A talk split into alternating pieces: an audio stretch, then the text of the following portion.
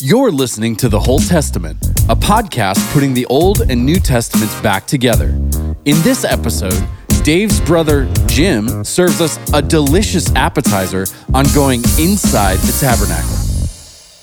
All right, welcome to the appetizer for Inside the Tabernacle, um, the next course that we'll be having as we go through the uh, articles of the tabernacle, the Mishkan, the temple, and its meaning to us. Uh, super honored to be here today, to be able to do this appetizer with all of you. Uh, just really have appreciated this podcast. Um, blessed that it's my brother, so I can elbow my way in every now and then and uh, being part of this and just happy happy to be here. And you know before before i get started on this appetizer just want to encourage all of you if you're out there and you're listening to this or watching this and you have appreciated uh, the whole testament podcast that you would pray for them. Uh, like anything else uh, where uh, individuals are trying to be used of god sometimes the enemy will come against that uh, come against that with technology, uh, come against that with um, timing and schedules and, and, just life trying to encroach upon you know what God might have uh, for us as as, the, as they walk forward and um, bring truth and teaching and ex- life experience to us. So I just pray or ask that you will pray for the whole Testament if they continue to do this. Uh, but today we're gonna we're gonna start going into the tabernacle, into the uh, the tent, the mishkan, the the temple we're going to look at some uh, key components, or at least one uh, very interesting key component to that uh, today. But before we before we get into that, something we really have to understand about the the tabernacle, the the tent that was in the wilderness, and then later the temple that was constructed uh, in Jerusalem, and ultimately a temple that will someday.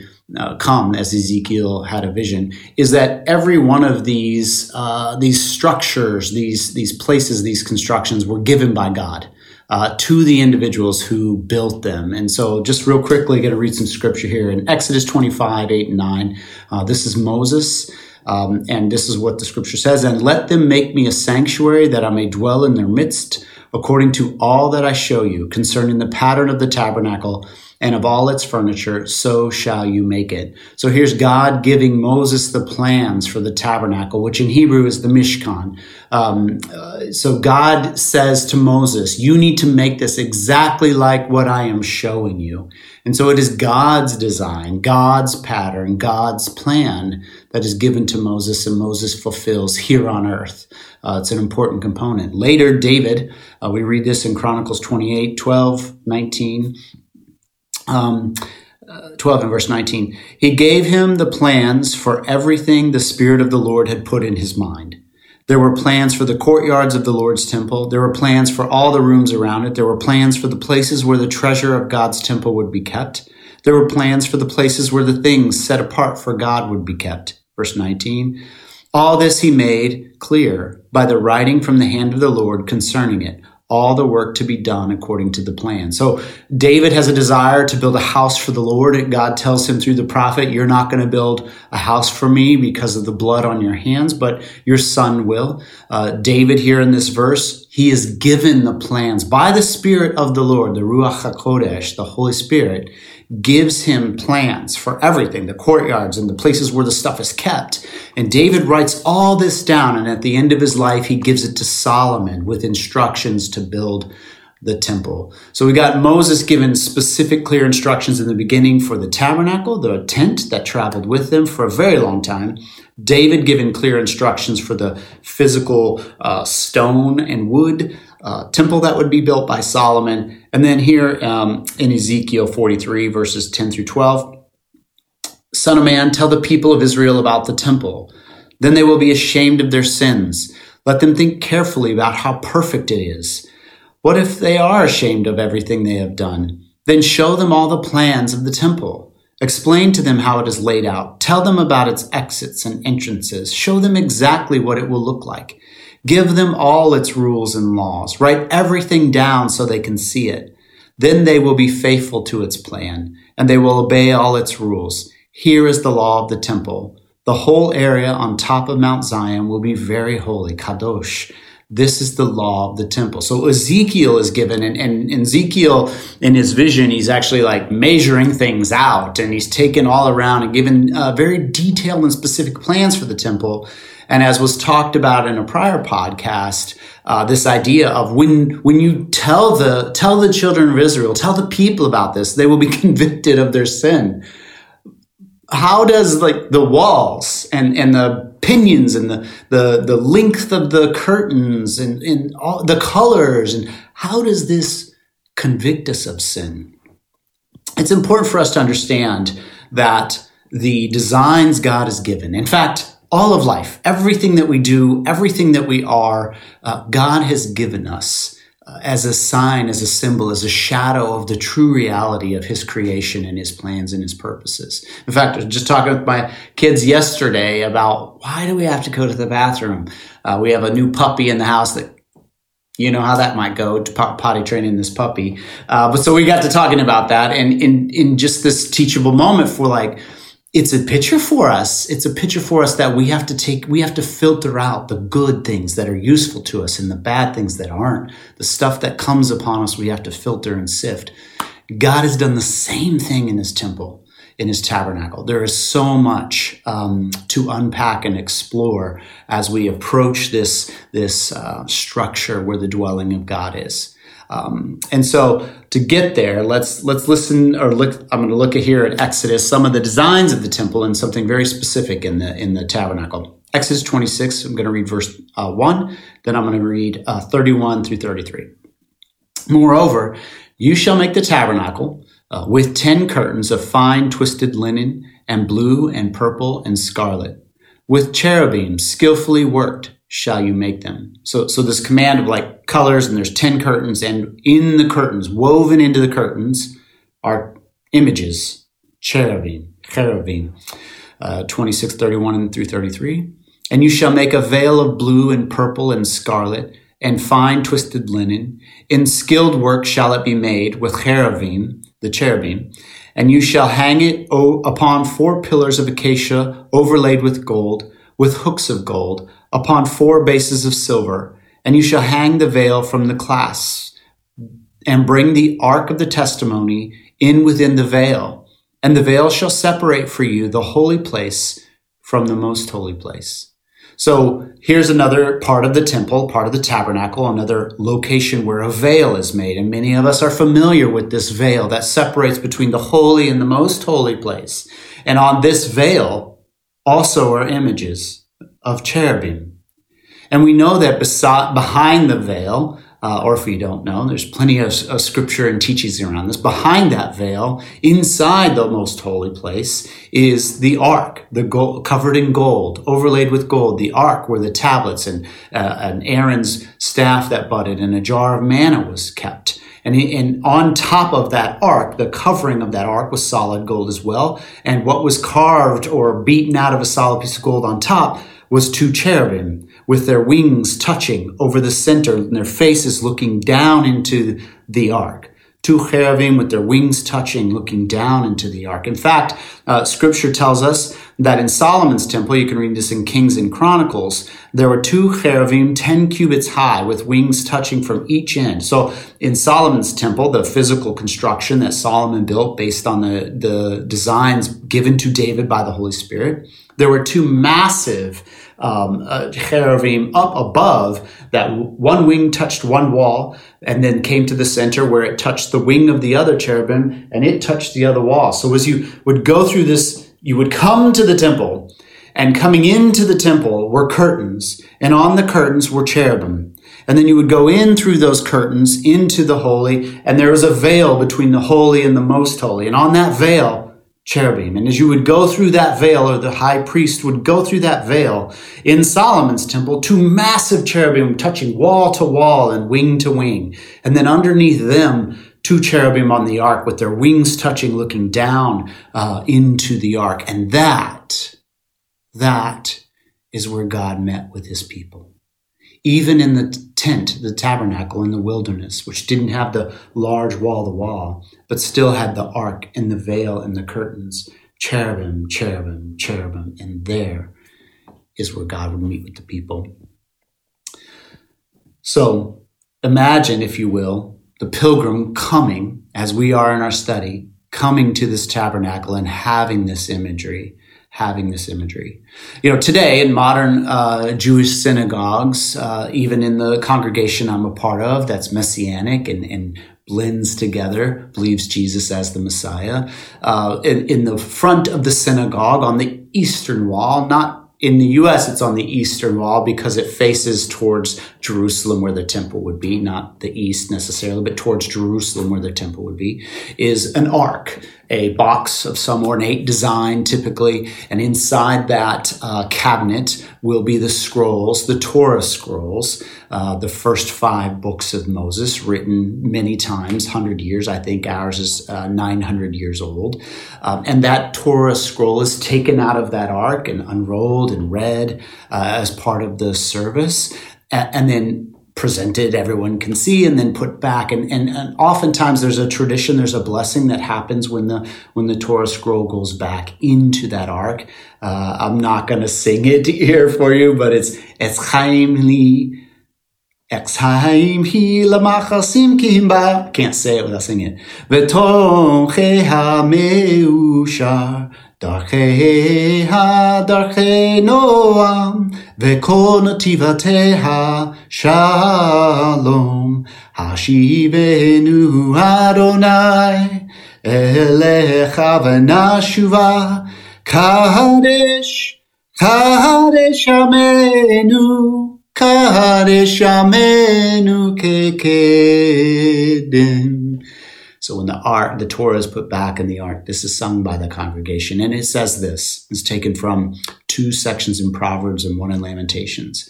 It is a tree of life for those who grasp it, and all who uphold it are blessed. Proverbs 3:18. Its ways are ways of pleasantness, and all its paths are peace. Shalom. Proverbs 3:17. Help us turn to you and we shall return renew our lives as in days of old lamentations 5.21 um, sometimes that ark where the torah scroll goes when the door shut there may be a cherubim a cherubim on that ark.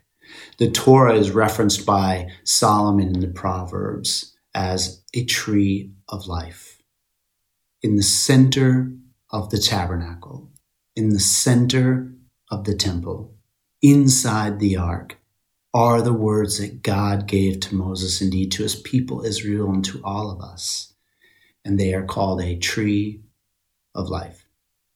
So to understand what's going on here, you know, when uh, Dave in the prior podcast talked about that, that verse in Ezekiel, the verse that in 4310, and you, son of man, describe to the house of Israel the temple and its appearance and plan, that they may be ashamed of their iniquities Let's find out why that might be. And we have to go back all the way to the beginning to Genesis. This is in Genesis chapter 3. I'm starting at verse 21. The Lord God made garments of skin for Adam and his wife and clothed them. And the Lord God said, The man has now become like one of us, knowing good and evil. He must not be allowed to reach out his hand and take also from the tree of life and eat and live forever.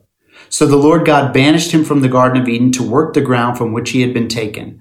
After he, after he drove them out, he placed on the east side of, the, of Eden cherubim and a flaming sword, flashing back and forth to guard the way to the tree of life.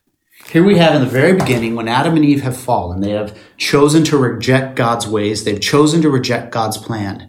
Uh, in the garden, there were two special trees. One was the tree of knowledge of good and evil, and the other the tree of life. Adam is never commanded to not eat of the tree of life. Eve is never commanded to not eat of the tree of life. God's design in the perfection of the garden, when his spirit dwelled with Adam and Eve in the cool of the day or in the wind, the ruach of the day, when God walked among them and they were perfect creations, they knew no shame, they knew no fault, they could partake of the tree of life and live forever. It wasn't until they took of the tree of knowledge of good and evil, when they rejected God's way, and sin entered the world through that one man, Adam, that God now says, we have to do something, or they will take of the tree of life and live forever. And God's plan is to take man and woman, Adam and Eve, and he expels them out of the garden He expels them out of the garden, and on the eastern edge of that garden, he places a cherubim with a flaming sword, blocking the way so that Adam and Eve cannot return to the garden and eat the tree of life. Now, we need to understand that this sounds possibly uh, harsh, that God is like, all right, you messed up. I'm done with you. Get out. But God's heart in this moment is man is now in a fallen state. Man is now separated from him and his will and his plan. We chose to reject to reject God's design and his will and his desire and to eat of the fruit, to become like God, to know and it's desirable to grab and eat. We chose that. And God here, in my opinion, is being merciful because if we eat of that tree of life, we live forever in our fallen state. We had to face death to be renewed. And so imagine as Adam and Eve are taken out of this garden and they're they're ushered, shoved, thrown, kind of like I imagine in my head like those old western movies where the two doors are there at the saloon and bam, the door flies open and a guy flies out. I imagine Adam being pushed, expelled out of the Garden of Eden and looking back. And as he looks back, what does he see? A cherubim. A cherubim. What is the cherubim doing? It's guarding the way, blocking him from returning to Eden and returning to the tree of life. Ugh, I, I don't know if you see it. God in his design to Moses says, create this thing, this dwelling place where I will come and my spirit and my presence will be. And there in the center of it, I will commune with you. I will speak to you. I will connect with you in this place. Put in the center of this place these tablets, this tree of life that I have given to you. Put it in the middle of that. Cherubim, cherubim, cherubim. In the temple, he tells David, create the temple. Here are the designs cherubim, cherubim, cherubim, and cherubim. He tells Ezekiel, cherubim, cherubim, cherubim. And in the center of the temple, in the center of the tabernacle, the most holy place where God meets with us, where his Torah, his scripture, his word, his tree of life is. This is the way back to Eden.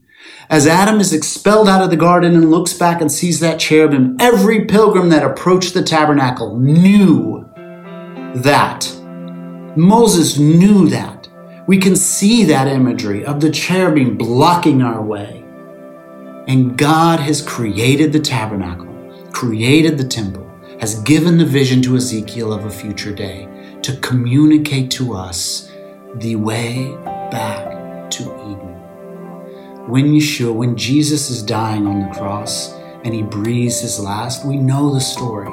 This veil is separated the imagery, the message, the calling to us is there is a way back to Eden.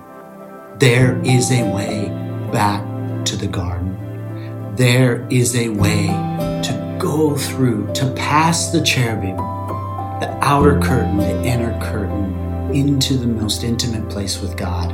And there is where his tree of life is that we can take and live forever.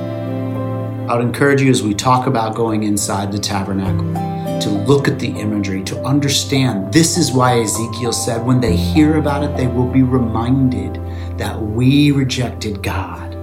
We drove ourselves out from the garden. We separated ourselves from the tree of life.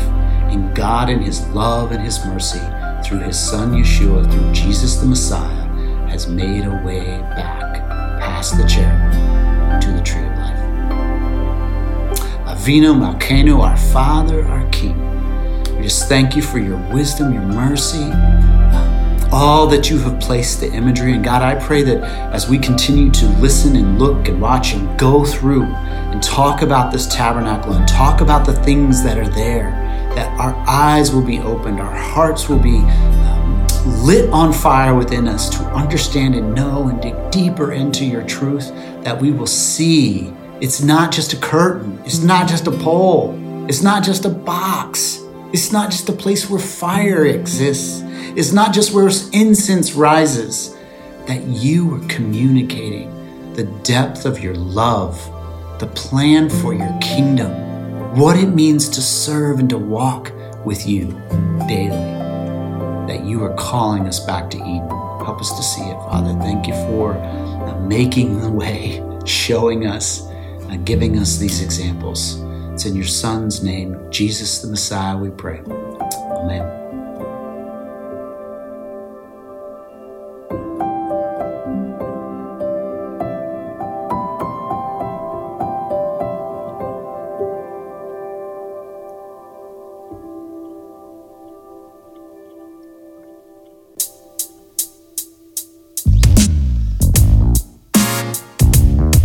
Thanks for listening to The Whole Testament. We're on Apple Podcasts and Spotify, so share the show with your friends and family.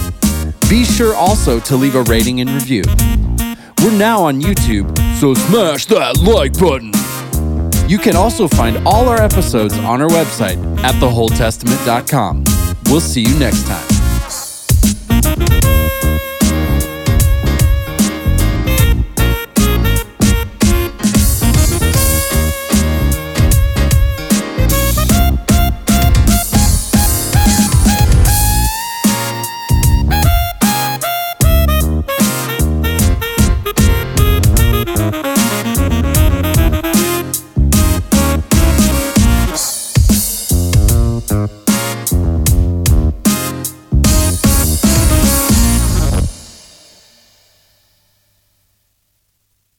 Dave, Frank, and Kevin